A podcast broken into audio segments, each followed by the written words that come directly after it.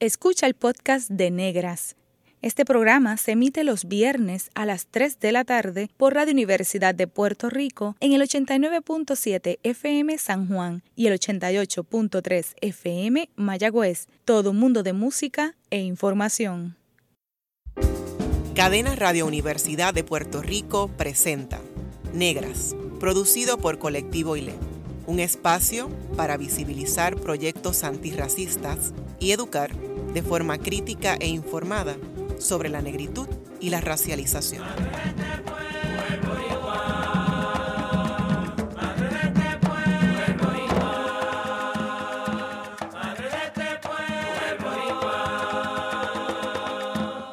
Yo me amo y me afroamo. Mi afroidentidad es sublime y es importante. Mi afrointelecto viene de las divinidades de la sabiduría de las tatarabuelas, de los juegos de aldea, de la afrosororidad en tribu, mi reconocimiento de los ancestros y su recuerdo es primordial. Amo mi melanina, ese color de piel maravilloso, esa pigmentación de dermis extraordinaria, el hermoso color café con leche el asombroso color caramelo, ese portentoso color sepia. Somos altezas de piel canela, reyes y reinas achanti, yoruba, carabalí. Yo me amo y me afroamo y defenderé mi derecho a existir y a ser tratada con igualdad y con liberación. Yo me amo y me afroamo. Amaré y aframaré a mis hermanos de negritud, aquellos que reciben dificultades del mundo debido al racismo y los prejuicios. Aquellos que mientras más oscuros son, más difícil se les hace sobrevivir. A ellos, a ellas, a ellos y a mí va todo este afroamor. Amén. H. Acaban de escuchar a nuestra distinguida invitada, escritora, cuentista, poeta y novelista, en cuyos textos promueve la afroidentidad y la derogación del racismo antinegro. La Dula, madre de Aurora, es profesora y estudiante doctoral, entre muchísimos quehaceres, dirige la Cátedra de Mujeres Negras Ancestrales. Hoy, en Negras, Ivonne Denis Rosario, Isamara Jiménez Díaz y Bárbara Abadía Resach conversamos con Yolanda Arroyo Pizarro sobre educación y literatura antirracista en Puerto Rico. Bienvenidas a Negras. Bienvenidas a Negras, Yolanda. Gracias. Ayer, 19 de noviembre, en Puerto Rico, se celebró el mal llamado Descubrimiento de Puerto Rico. En tiempos libres de pandemia, las escuelas llevan a cabo actividades educativas y artísticas para enaltecer la puertorriqueñidad. Su trabajo literario transgrede esas nociones coloniales, patriarcales y reduccionistas. ¿Cuál ha sido su experiencia en las múltiples visitas que ha hecho en las escuelas de Puerto Rico? Eh, las experiencias han sido maravillosas. Eh, ninguna se parece a otra. He tenido de todo. Me han recibido, eh, recuerdo una, una, escuela que visité que me recibió el principito, un estudiante vestido de principito. O sea, ellos habían hecho su, su tarea y habían averiguado que la novela del Principito es de mis favoritas y que la coleccionaba. Y pues allí, allí, eso estuvo, eso estuvo genial. Yo, yo entrar por aquella puerta eh, en Atillo y, y, encontrarme con un niño vestido del Principito. Para acto seguido, entrar entonces al salón de, de duodécimo, eh, donde la maestra me esperaba a son de bomba. Así que imagínate Imagínate, ¿verdad? La, eh, lo ecléctico de tener a un principito con todas eh, ¿verdad? Las, lo que tiene que ver con pues, Francia, el autor del Principito, Antoine de Saint-Exupéry, eh, pensar en la zorra, que es uno de los personajes, pensar en la rosa y de momento tener que mover el esqueleto y las caderas a son de, de, la bomba, ese, ese ritmo de cimarrones que tanto nos caracteriza, ¿no? Eh, entonces, eh, las, las experiencias han sido múltiples. En una ocasión también visité otra escuela eh, y me quedé en shock porque tenían unos cruzacalles gigantescos en, en, toda la escuela y me, me recibieron, ¿verdad? Con, con, mucho amor, con mucho amor. Eh, en una ocasión visité una escuela en Cataño, el, pueblo de las lanchas, de donde yo me crié. Yo soy originalmente del barrio Amelia, ¿verdad? Que es una, es un barrio pobre de Guaynabo, pero está muy cerca de Cataño, así que a mí me, me costaba dar 10 pasos y ya estaba en la frontera de, de, Cataño, así que mi crianza fue frente al mar, frente a, la, a las lanchas, en la plaza del mercado, en la plaza del recreo, viendo a los viejitos y viejitas jugar domino. Y eh, en una ocasión me, me invitaron a, a una escuela de Cataño para que yo diera una charla, uno de los conversatorios que a veces doy, ¿verdad? Este, hablo, hablo de afroautoestima, toco el tema de eh, cómo hacemos un, un, manejo desde la inteligencia emocional y desde la afroreparación de nuestro pelo bueno. Eh, toco distintos temas, ¿no? Y me hicieron creer que yo iba a ir a dar uno de esos temas y cuando llegué, eh, estaba esperándome mi papá, estaba esperándome mi hermano, estaba esperándome este, mi esposa eh, con flores, era un homenaje eh, que me tenían. O sea, me ha pasado de todo, me ha pasado de todo. así que la, las escuelas de, de, Puerto Rico, tanto las públicas como las privadas, han sido un, lugar hermoso de, de hacer palenque, de hacer cimarronaje desde, de la inteligencia, esa que hablaban, ¿verdad? Los, eh, los filósofos, sobre todo los caribeños, y encontrarme a mí, a la Yolanda chiquita, encontrarme a la niña que fui, que, que claro que sí fui maltratada, pero también fui querida. Fui, maltratada por la ignorancia, por el, bullying, fui maltratada porque era la, oscura, la negra, y, en esa época quienes éramos así recibíamos, ¿verdad?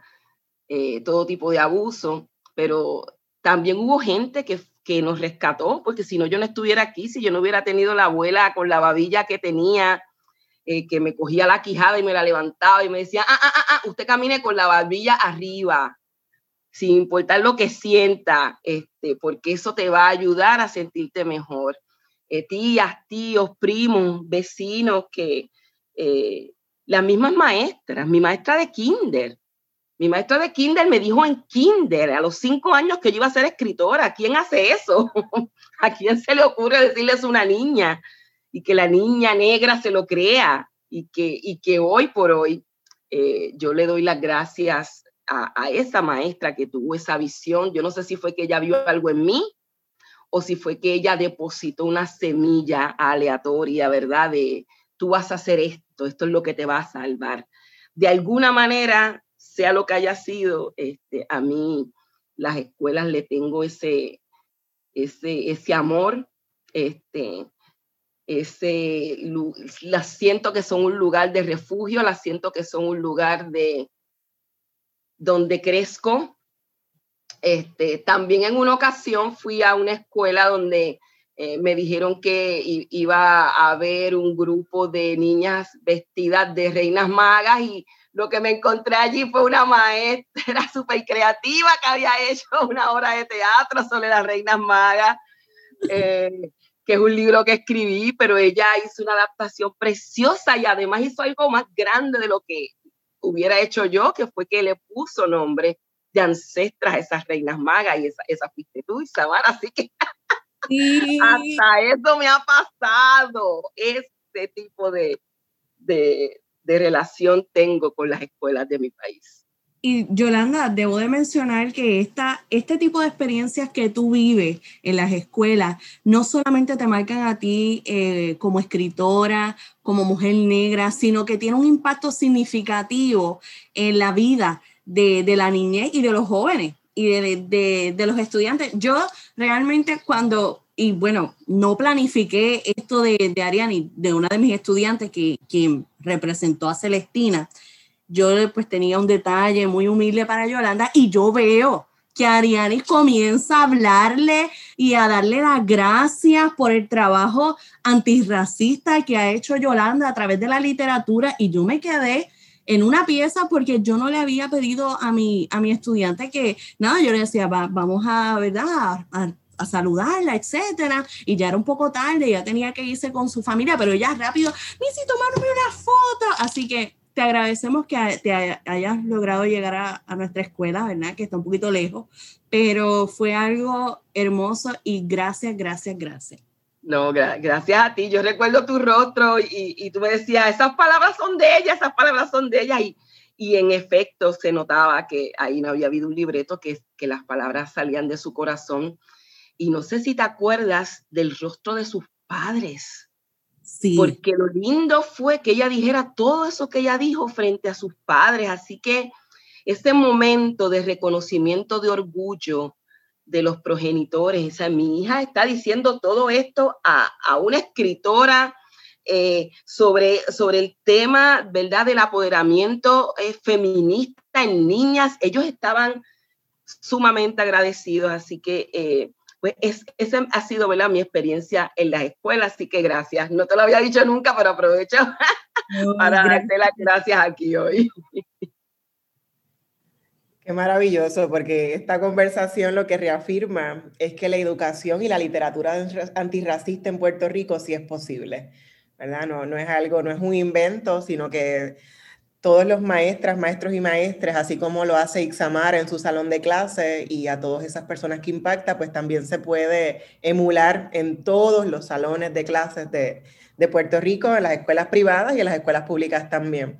Eh, y de esas cosas que aprendemos contigo, Yolanda, una es el término acuñado y una práctica asumida por muchas educadoras y educadores que se ha convertido también en ese hashtag, ennegrece tu prontuario, y es una práctica que también yo he asumido gracias a ti. ¿Cuál fue la génesis de ese movimiento y qué promueves con Ennegrece tu, tu prontuario? Mira, la, génesis del el hashtag Ennegrece tu prontuario se remonta a 2015. Eh, en 2015, cuando la Organización de las Naciones Unidas hace la invitación o el llamado o la convocatoria de que cada país del mundo creen, gesten eh, planes, eh, celebraciones, em, se inventen modos de, de tratar de minimizar o de borrar de la faz de la tierra el racismo haciendo eh, lo que ellos llamaron el diseño afrodescendiente. Ahí es que nace la Cátedra de Mujeres Negras Ancestrales. Yo recuerdo que cuando yo publiqué el libro Las Negras, eh, se terminó de escribir en el 2011, se publica para, si mal no recuerdo, el 2012. Yo recuerdo que en ese momento yo sí sabía que iba a ser ¿cómo te digo? Un escrito importante. No, no sabía que iba a ser un, un texto tan eh, medular que a raíz de eh, al año siguiente se me invitara a presentarlo en, en Ghana, en África, en su capital, que era Accra. Entonces, eh, fue, hay una palabra en inglés que es overwhelming, ¿verdad? Este, estoy tratando de buscar la, traducción al español ahora mismo, pero fue algo que, hubo mucho movimiento. De pronto me empezaron a invitar en, las universidades de Puerto Rico, las universidades de Latinoamérica, hasta el punto entonces que el programa de NYU que se estaba dando en, en Accra, en la capital de Ghana, me invita para que yo vaya y lo presente allá en un congreso de mujeres, eh, de, de mujeres negras escritoras. Y entonces, pues luego de eso, al regreso, siguieron las invitaciones y siguieron las invitaciones. Y, y yo recuerdo que siempre nos encontrábamos en, en, en este tipo de eventos, Ivonne Denis, eh, la propia Mayra Santos Febre, eh, creo que uno o en otro evento estuviste tú, Bárbara, eh, Glorian estaba también, pero detrás de todas esas creadoras que acabo de mencionar, había como que un grupo de, de militantes eh, afroféminas que también querían hacer lo mismo, que ellas querían escribir y, cómo se escribe desde la ancestría, cómo se escribe desde lo que nos han dicho que está mal, cómo em, si la literatura puertorriqueña ¿verdad? ha sufrido a lo largo de todos estos siglos ese blanqueamiento disimulado y a veces directo, eh, cómo se rompía con eso, qué estábamos haciendo nosotras para romper con eso. Y entonces yo decidí, yo, yo dije, pues entonces vamos a aprovechar la efervescencia del momento de todas estas eh, personas que quieren escribir eh, hablando desde la negritud. Hombres y mujeres negros, pero hombres y mujeres también aliados que no se consideraban desde la negritud, pero que sabían que se había cometido una gran injusticia con ese silenciamiento de siglos. Así que en la cátedra eh, inventamos este espacio donde a, en intercambio como trueque de las clases y los talleres que se daban de, de la construcción de poemas, de la construcción de metáforas, cómo se crean narrativas, cómo se hacen este, eh, básicamente, ¿no? incluso ilustraciones, eh, poemas o canciones. En intercambio se va a publicar un libro. El pago del participante no era un pago en efectivo, era, ok, vas a usar este texto, eh, como yo le llamaba en aquel momento, para empapelar el país. Yo decía que yo quería muchos libros, muchos libros para que se pudiera empapelar el país de toda esa literatura que había permanecido eh, escondida o invisibilizada eh, o tabú hasta cierto punto.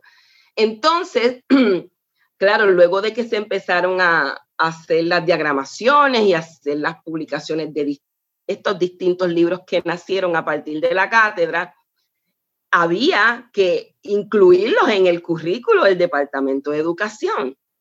Pero ¿qué sucede? El Departamento de Educación llevaba décadas de diálogos y conversaciones y el final, la conclusión era que sí, que, que hacía falta una educación con perspectiva de negritud y con perspectiva antirracista, pero nunca pasaba nada.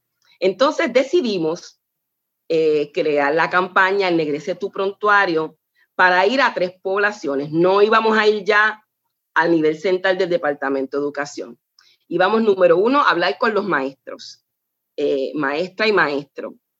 Vamos a ennegrecer ese prontuario, vamos a ennegrecer ese currículo. Vamos a añadir una, dos obras, tres obras, cuatro obras para balancear el tipo de literatura no negrista o, o que no es de la negritud que tienen sus materiales, indistintamente de la clase que fuera, podría ser matemáticas o ciencia incluso, ¿no? Em, y luego de eso, el segundo, la segunda audiencia eran los estudiantes. Entonces íbamos a los estudiantes, tratábamos, dábamos charlas con los mismos libros que ya se habían producido. Capitán Cataño fue un libro que yo escribí de un, de un niño que toma la lancha de Cataño, entonces su mamá le hace una capa para que él se sienta superhéroe y entonces tienen una conversación de cómo su afro se puede convertir en trenza y cómo la trenza se puede convertir en un mapa que lo lleve hasta la Liga de Arte de San Juan para que él no se pierda. Y entonces las escuelas llamaban para que se leyera ese libro y otros, ¿no? Un libro sobre Celestina Cordero, una biografía infantil, un libro, una biografía infantil sobre Arturo Alfonso Chamber y así sucesivamente sobre Pura Belpré. Y una vez terminaban esas conferencias y, tanto yo como los participantes visitaban las escuelas, se les decía a los estudiantes y de ahora en adelante se les empoderaba, ¿verdad? Ahora en adelante, si maestro o maestra no incluye libros como este, usted tiene el perfecto derecho, niño, niña, estudiante, a exigir que se incluya para que su educación, ¿verdad?, sea una educación balanceada. Y, y al principio no pasó nada, pero luego empezó a suceder. Y la tercera audiencia, al final del Negrese tu Prontuario, eran los padres, las madres, los tutores. Eh, les decíamos que tomaran la lista de materiales, de esas que te dan en agosto o en septiembre, para uno hacer las compras de libros, las compras de los materiales educativos, y que la leyeran. Y que si ellas veían que no había ni novelas, ni cuentos, ni libros que tuvieran que ver con negritud, que muy respetuosamente devolvieran esa lista de materiales a los maestros para que los maestros entonces incluyeran libros que tocaran el tema de nuestra negritud. Y así poco a poco, eh, de pronto se fue dando y se fue dando y se fue dando hasta que Se, formó la bola de nieve, como yo le llamo. Este, y luego me entero, hace creo que dos años, en el 2018, de que en Estados Unidos hay una campaña parecida que se llama Black Curriculum. Así que eso como que em, nos dio fuerza porque nos sentimos vindicados, nos sentimos que, miran, no somos los únicos que estamos haciendo esto. Chile empezó un, proceso también de lo mismo y, una de las literaturas que está estudiando es la de Puerto Rico, cómo se puede hacer eh, ¿verdad? Una campaña como ennegrecer tu prontuario desde las escuelas sin necesariamente tener que ir a los ministerios de educación de sus países. Colombia hace también lo mismo, así que estamos bien felices por ese hashtag de ennegrece tu prontuario.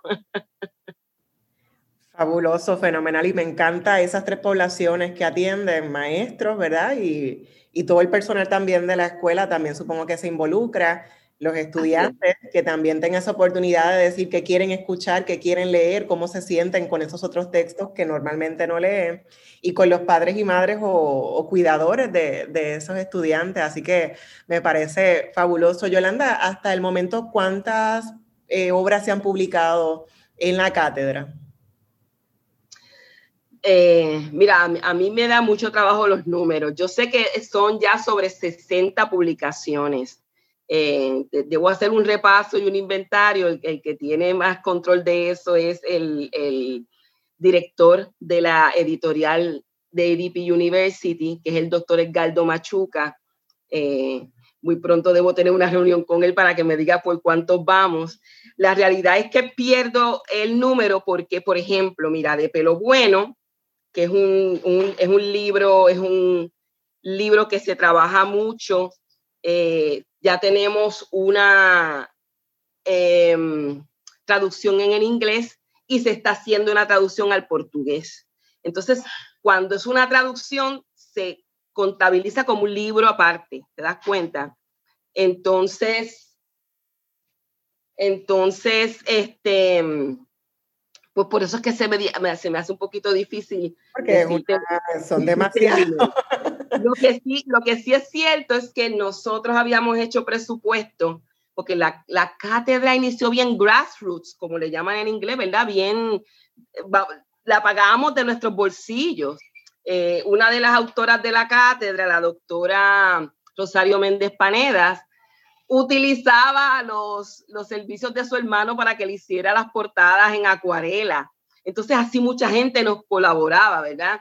Yo tenía un estudiante que dibujaba precioso eh, y le pagábamos 25 dólares la ilustración eh, para poderlas incluir. Entonces, así hacíamos como que este, estas colaboraciones. Y habíamos decidido que debido a que no, ¿verdad? No éramos gente adinerada, íbamos a poder publicar en un año cinco libros. Eh, y al cabo de, de, tres años ya teníamos 50 libros, así que excedimos eh, excedimos la, cantidad de libros porque siguieron apareciendo ¿verdad? personas que, nos ayudaban con sus donaciones. Aquí hay, aquí hay mucha gente que, han sido donadores silentes, eh, que han sido defensores de, la negritud, desde, desde el amor, la comprensión y la compasión, y que nos han dicho, yo ¿verdad? Lo, lo, hago no para tener un nombre, sino para que esta gesta continúe. Así que a todos ellos y ellas, gracias también por eso. Qué maravilloso y también la experiencia que tienen de ir al archivo general para buscar información, entonces que es otra práctica que, a veces se pierde.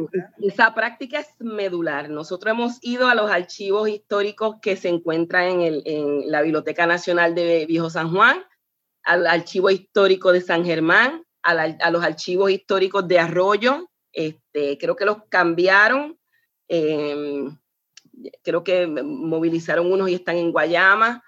Pero más que nada, más que nada, eh, nos hemos dado cuenta que tanto la Universidad de Puerto Rico eh, a través de un fondo especial de digitalización, logró que todos los periódicos de la Gaceta, desde 1806 a 1902, estuvieran disponibles en el Library of Congress.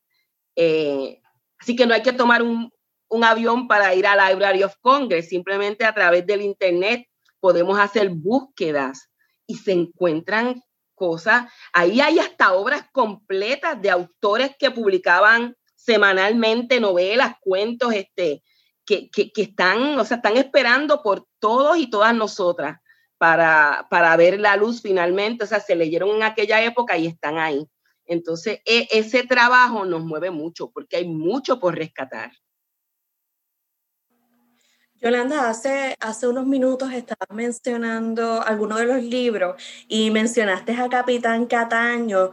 Eh, ¿Qué otros libros puedes recomendarnos para utilizarlos, no solamente los maestros, sino también los padres y hacer ¿verdad? esa pequeña biblioteca en la casa de los niños? Porque sabemos que es necesario. Y también me gustaría, eh, ¿verdad? Que tú nos explicaras por qué es necesario incluir este tipo de literatura en la sala de clase, no solamente a nivel escuela, pero sino también en la universidad, a los maestros que se están formando.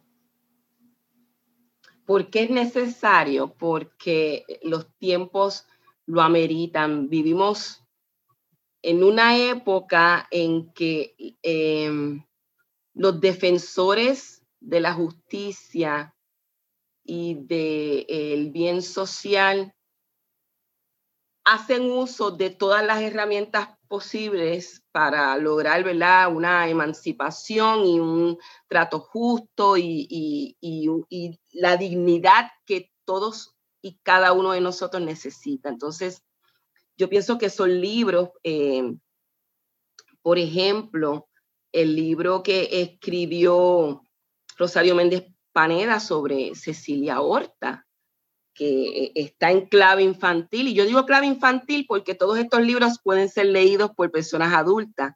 Lo que pasa es que eh, el vocabulario se hace de manera sencilla para que desde jóvenes puedan tener uno, ¿verdad? Ellos tener acceso a, esta, a esta información, a estas historias. Pero la realidad es que em, hacen falta. Yo te diría de los que recomiendo, bueno, si son de mi autoría, ¿verdad? Yo los recomiendo todos realmente. Eh, Efraín Torres tiene un, libro maravilloso, Zulma Olivera Vega, que es verdad, además, además de ser eh, cogestora de este proyecto, pues eh, es mi esposa.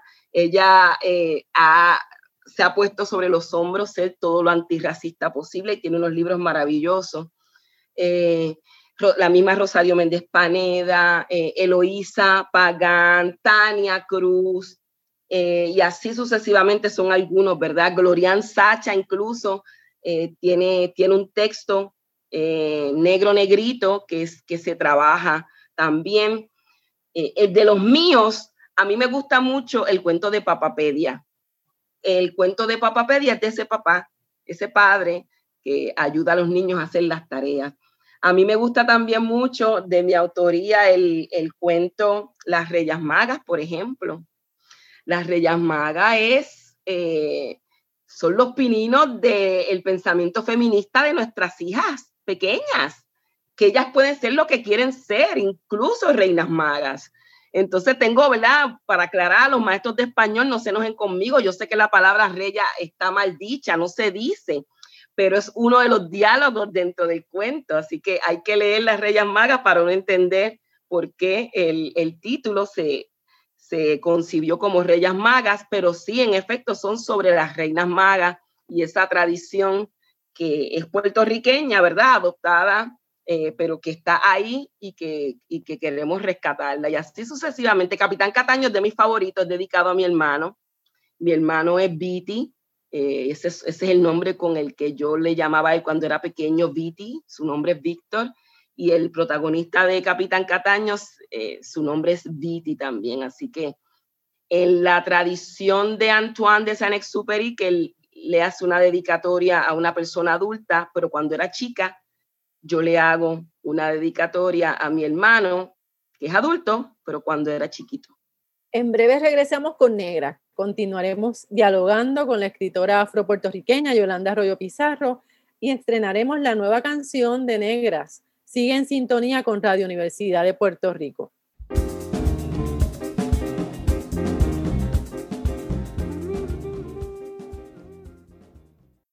Está escuchando el podcast de Negras. Este programa se emite los viernes a las 3 de la tarde por Radio Universidad de Puerto Rico en el 89.7 FM San Juan y el 88.3 FM Mayagüez. Todo mundo de música e información.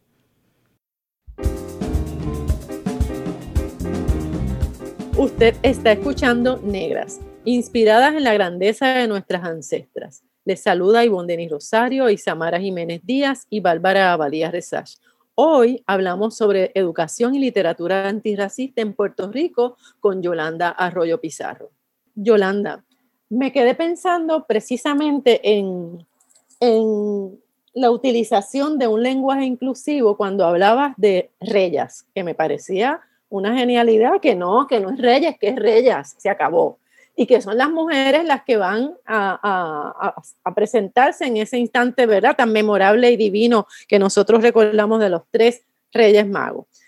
Eh, y pensando en eso también, eh, quería comentarte que nosotros, por lo menos algunas compañeras profesoras de aquí de Recinto Río Piedra, sí hemos querido ennegrecer el prontuario.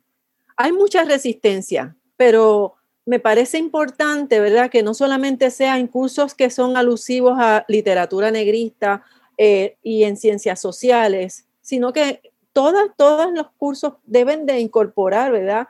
Eh, temas que aludan a, a los negros, a los afrodescendientes. Estamos aquí, se han estudiado otros autores y otros temas, eh, ¿por qué no se estudian los nuestros, verdad? Dentro de la academia. Así que la semana pasada los estudiantes estábamos estudiando precisamente uno de tus cuentos donde hay un elemento tan poderoso de eh, afrotransgresión, los amamantados. Me parecía que los estudiantes quedaron impresionados con ese final, una ama, una ama de leche, una mujer que amamantaba a un niño negro, y el final que no lo diré. ¿Te parece que tu literatura sí es afrotransgresora? ¿Cómo, ¿Cómo es que has incorporado en tu escritura esas intersecciones de raza y género, verdad? Que, que son tan relevantes e importantes en este, en este momento en que vivimos. Cuando estudiamos la esclavitud, ese momento horrible de la historia de la humanidad. No hay nada más transgresor que eso.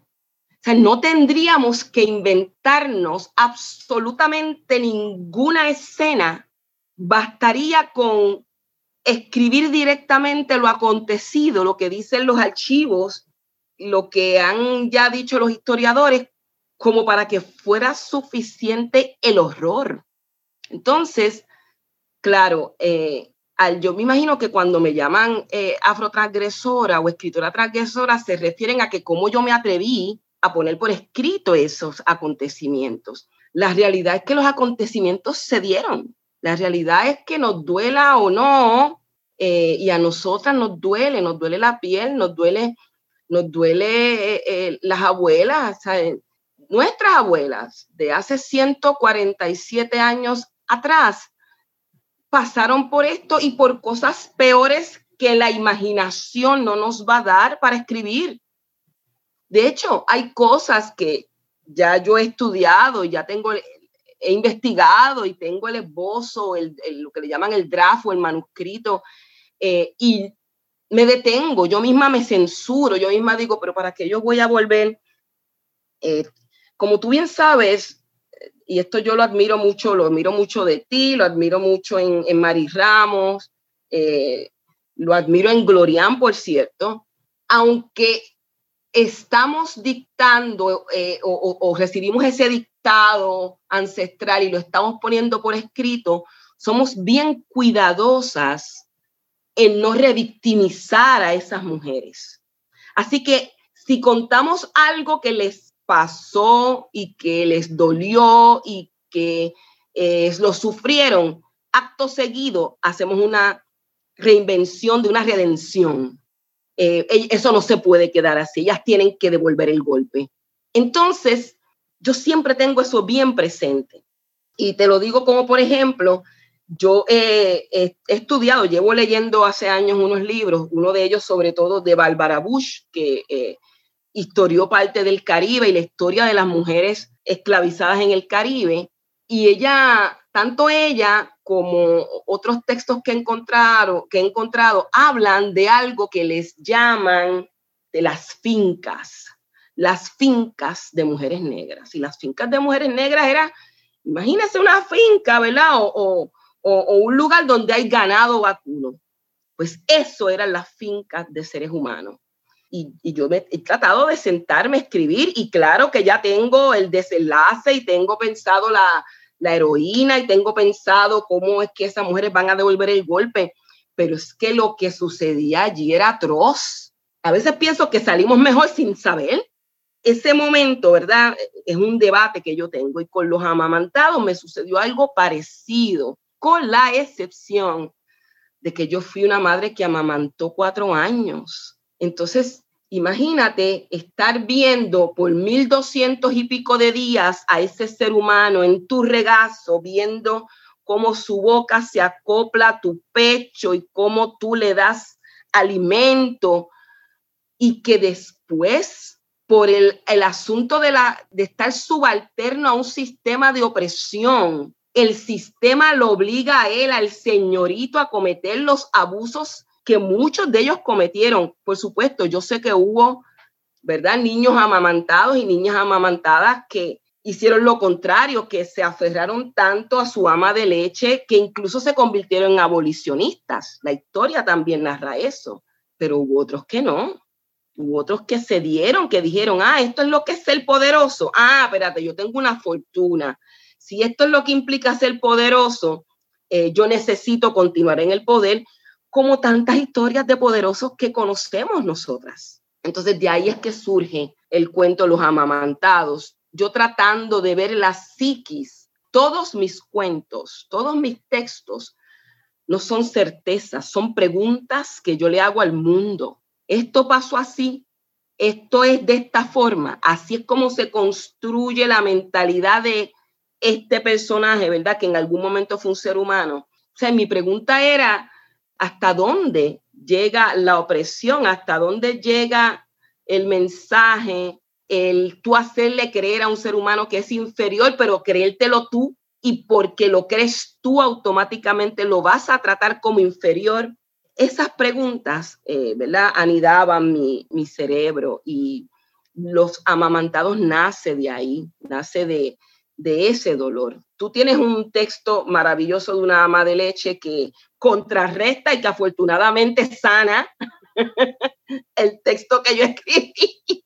Así que, eh, pero sí, este, se, dieron, se dieron cosas horribles, se dieron muchos abusos y, y para serte honesta, yo quisiera a veces mágicamente borrarlos. Yo quisiera que eso no hubiese pasado pero no tengo esa, esa potestad y lo único que puedo hacer es escribir para entenderme y para entender el proceso. Sin duda, yo creo que este es el momento idóneo para presentarles la canción nueva de este programa. En el mes de julio solicité a las invitadas a negras que compartieran mensajes sobre la experiencia de haber estado en el programa. Uno de los mensajes que emocionó a todas las miembros de Colectivo ILE fue el que envió Margarita Morales Marrero, guirera y compositora de Plena Combativa.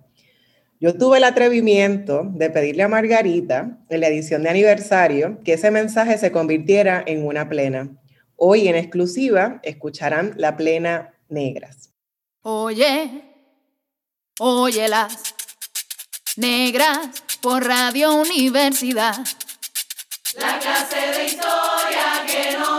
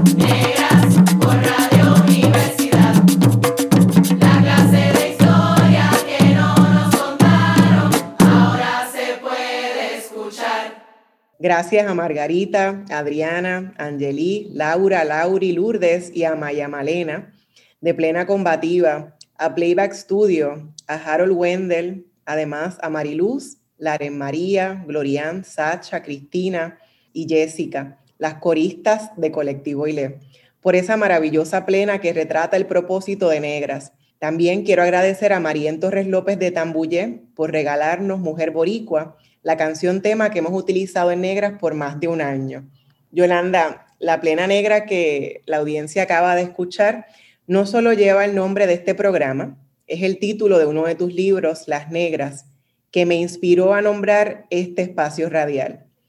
Tu obra trasciende latitudes, abierto caminos y tendido puentes. Por ejemplo, tu presencia en EDP University ha enriquecido el catálogo de títulos de la editorial, también con, en conjunto con la Cátedra de Mujeres Negras Ancestrales. Háblanos de tres cosas principales, ¿verdad? ¿Cómo es tu experiencia como profesora universitaria?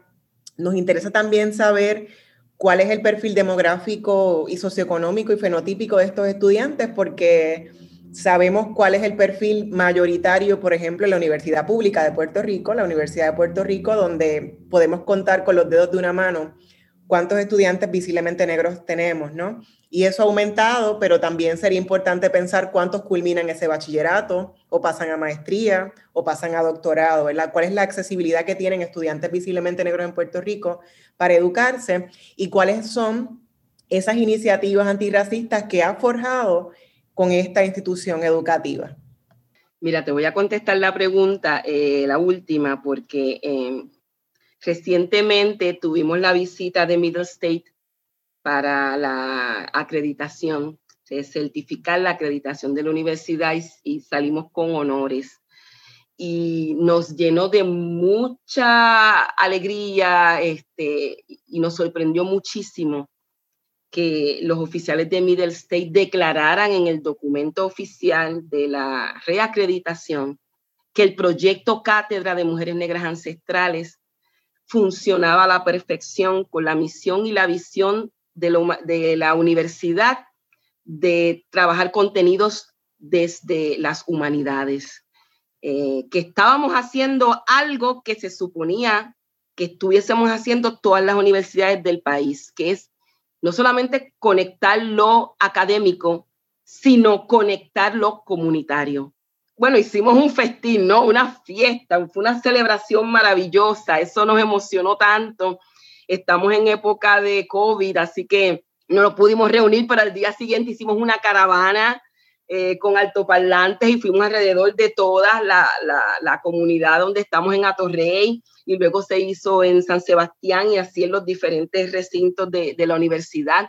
Estábamos bien gozosos con, con, esa, eh, con esa mención que hizo la Middle State el perfil demográfico y socioeconómico de nuestros estudiantes tiene que ver con el fenotipo de nuestros estudiantes. Una de las cosas que a mí más me llena de satisfacción es ver entrar por esa puerta y ahora ver entrar, ¿verdad? Por, por las clases online a través de Microsoft Teams a todos mis estudiantes de todos los colores, pero que muchos hermosos negros y negras hay ahí. Y es que es algo que tú y yo sabemos, que nosotras sabemos, eh, ¿verdad? Que estamos eh, discutiendo esto eh, aquí en Negras. los estudiantes que llegan a los grados universitarios no siempre son los estudiantes de las comunidades más pobres. Las comunidades más pobres del país tienen otro ofrecimiento de hacer fortuna rápida a nuestros jóvenes. Así que muchos de ellos no entran a la universidad o muchos de ellos no entran a, la universidad del relieve, ¿verdad? Y, de, y de, la, de la calidad de la Universidad de Puerto Rico. Por lo tanto, llegan a universidades que por su perfil académico ellos no pues pudieron entrar a la Universidad de Puerto Rico, pero el que yo esté allí recibiéndolos y diciéndolo, diciéndoles, miren, este, vamos a tener también educación de calidad aquí y de aquí se gesta la educación antirracista que muchas escuelas, colegios y otras entidades están recibiendo en Puerto Rico. Es, es de verdad que una satisfacción muy grande. Me encuentro con estudiantes que me dicen, Missy, usted es de mi color, qué chévere, o sea, te lo dicen así. Eh, en la universidad tenemos colaboraciones con eh, comunidades de Loíza. Ahora acabamos de iniciar una colaboración con la comunidad de San Antón. Cuando digo comunidad, eh, incluimos a las escuelas, ¿no? gracias al, al, profesor doctor Pablo Rivera, que hizo ese acercamiento y estamos prácticamente replicando lo que estamos trabajando en Loíza con, con las bravas de Taller Salud, ahora trabajándolo en la comunidad de San Antón. Tenemos interés en hacer lo mismo en la comunidad de Cataño. Quiero, quiero regresar a, a, mi lugar de origen, de donde salí. Sé que he hecho algunas cosas con ellos, pero quiero aumentar la presencia porque eh, necesitamos ir a las comunidades, necesitamos ir a los lugares a donde tradicionalmente la academia no va. Entonces, si tradicionalmente la academia no va, ahí es donde tenemos que ir. Eh, ese, ese, es el lugar que nos, que nos toca. Y pues creo que te hablé también ya de mi experiencia como profesora. Me, me, me, gusta, me gusta lo que hago. Doy español y géneros literarios y todos mis prontuarios están ennegrecidos. todos y cada uno de ellos. Ahí no hay de otra. Así que eh, seguimos trabajando en eso. Yolanda, este, bueno, debes saber, ¿verdad? Y obviamente con todo ese trabajo que, literario que tienes y que has dejado para nosotros, para todas, todos, que eres. Objeto como otras, otras, escritoras afrodescendientes de análisis de cursos, de tesis y disertaciones. ¿Qué te parece eh, que ahora, y creo que es importante, que ahora no solamente se estudia a, los canónicos y a, la literatura eh, que todo el mundo ya conoce y que se repite y se sigue repitiendo eh, esa investigación y esos mismos estudios, sino que ahora también se estudia el trabajo de escritoras negras como tú. ¿Qué te parece que eh, ese, ese elemento tan importante que lo que demuestra definitivamente es que se reconoce tu trabajo, que, que definitivamente hay que estudiarlo y que hay que investigarlo? Esa también es una manera de ennegrecer, ¿verdad? Eh, las investigaciones y enfocarse en el trabajo que hacen las escritoras y escritores afrodescendientes. Esa, esa sensación que te causa pensar que hay mucha gente estudiándote. ¿Cuál, cuál es tu experiencia? ¿Cómo se siente? ¿Cómo se siente? Eso a veces me asusta. Me, me, me asusta porque el ser humano tenemos una tendencia y es natural eh, a, idealizar las cosas. Entonces, yo no quisiera, ¿verdad?, que, se me idealizara. Yo soy extremadamente eh, imperfecta y así como digo que mis libros son preguntas, mi gesta también es una pregunta. Yo estoy constantemente aprendiendo. Este espacio que, que he sacado para estar con ustedes es un espacio, es parte de mi universidad. Ustedes me están enseñando muchas cosas en este programa hoy. Así es como yo lo veo. Además, el hecho de que se estudie a, mujeres que de ordinario no se estudiaban, eh, con colores que de ordinario no se, estudiara, no se estudiaban, lo que hace es que me ayuda a mí a afrosanar. Y mi único propósito en la vida es esa afrosanación, lograrla en mí, lograrla en mi núcleo familiar, lograrla en mi comunidad lograrla en la gente que está alrededor mío y que hace conexiones conmigo todo el tiempo, para que ellos a su vez repliquen esa afrosanación y que, y que afrosanemos.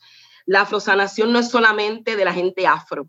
Puerto Rico se merece una afrosanación, el país entero, el continente entero, las Américas, el mundo entero se merece que afrosanemos porque lo hemos estado haciendo mal. Todo, toda, todo tipo de explotación por el otro y, y la explotación consistente que recibió la gente de nuestra negritud, ¿verdad? las personas de nuestros ancestros, tiene que de alguna manera ser sanada y afrosanada. Yo, yo siempre, cuando estoy en grupos, esto lo hago casi siempre con grupos de décimo, grado 11 y 12, cuando hacemos el ejercicio de las abuelas, de que retomen el saber de las abuelas, las bisabuelas y las tatarabuelas, desde nombrarlas, que siempre eh, da trabajo porque a partir de las bisabuelas ya dejan de saber quiénes eran. Entonces yo les doy de tarea el tratar de investigar con tíos, con vecinos, con primos, ese nombre de las, de las tatarabuelas y los tatarabuelos. Yo siempre les digo, hay una alta probabilidad de que hace 147 años, la uso ese número por la abolición en Puerto Rico, eh, esas personas estuviesen vivas transitando el planeta Tierra y usted a usted le haría bien saber cuál fue su papel, para usted saber hacia dónde va, pensando en de, de dónde viene usted. Eh, si da la casualidad de que usted averigua y sus ancestros fueron objeto de explotación esclavista, sánelos, sánelos con el ser humano que usted se está convirtiendo, sánelos con no ser racista, sánelos tratando de desarraigar cualquier pensamiento prejuicioso, sánelos, pero esto se lo digo también a la otra parte, porque siempre hay otra parte. Si dentro de su ancestría usted se dio cuenta, se enteró de que fueron sus ancestros los que esclavizaron o los que explotaron, sánenos, por favor. Rompa ese ciclo. Así que no importa de qué parte tú estés, no importa de qué parte tengas la historia ancestral, lo que corresponde ahora es afrojusticia y sanación, es todo. Eh, y trato de dejarlo, ¿verdad?, con esa nota un poco más positiva. Yolanda, tú has utilizado el término afrosanación, pero también has utilizado términos como prietagonismo, afromaternidades y blancoide. Y nosotros, la radioaudiencia también eh, desea saber cómo tú defines estos conceptos o si pudieras compartir una, una breve, ¿verdad? Un comentario sobre esos conceptos que he mencionado. La palabra blancoide eh, surge de una rabia, ¿verdad? De la, de la rabia de, de no saber solamente que en un momento dado a nuestra literatura se le llamó negroide, se le tildó de negroide, poesía negroide, no solamente de saber eso, es de saber que hay gente que me decía, ay, sí, yo lo sé, pero yo la voy a seguir usando.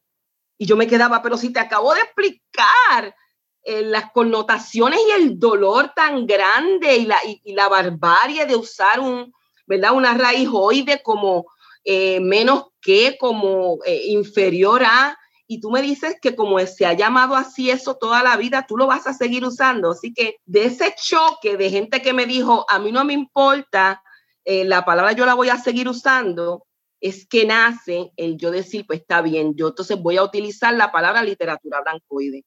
Porque si tú me estás hablando de que la literatura negroide, en la época, digamos, de Luis Palesmato, ¿verdad? De Fortunato Vizcarrondo, era lo menos que se utilizaba para enseñar las artes literarias, eh, porque poca gente la usaba, significa entonces que lo contrario era lo mayoritario. Entonces, lo que, lo que estaba en exceso, lo que abundaba era literatura blancoide. Cierto.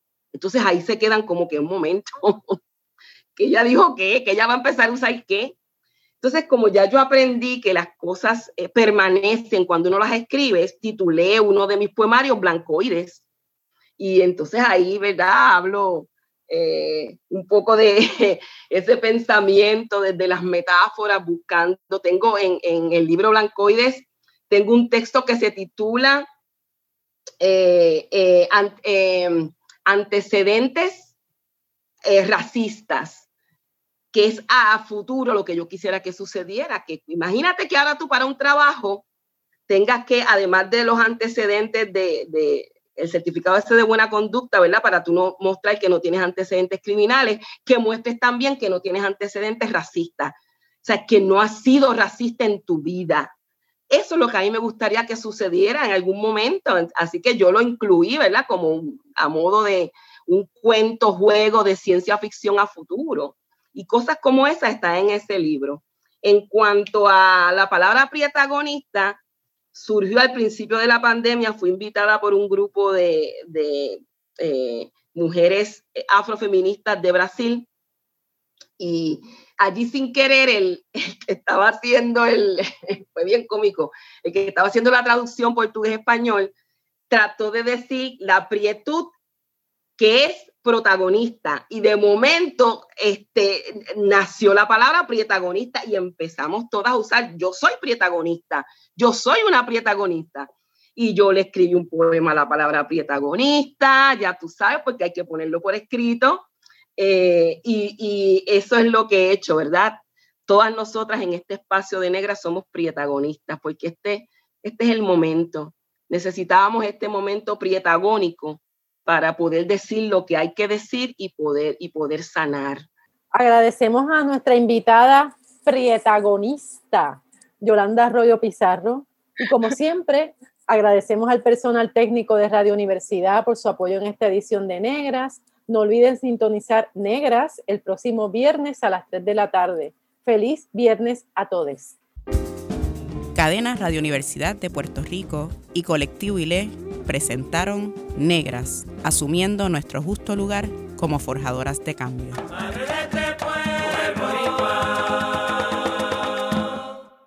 Acaba de escuchar el podcast de Negras. Le invitamos a que nos sintonice los viernes a las 3 de la tarde por Radio Universidad de Puerto Rico en el 89.7 FM San Juan y el 88.3 FM Mayagüez. Todo un mundo de música e información.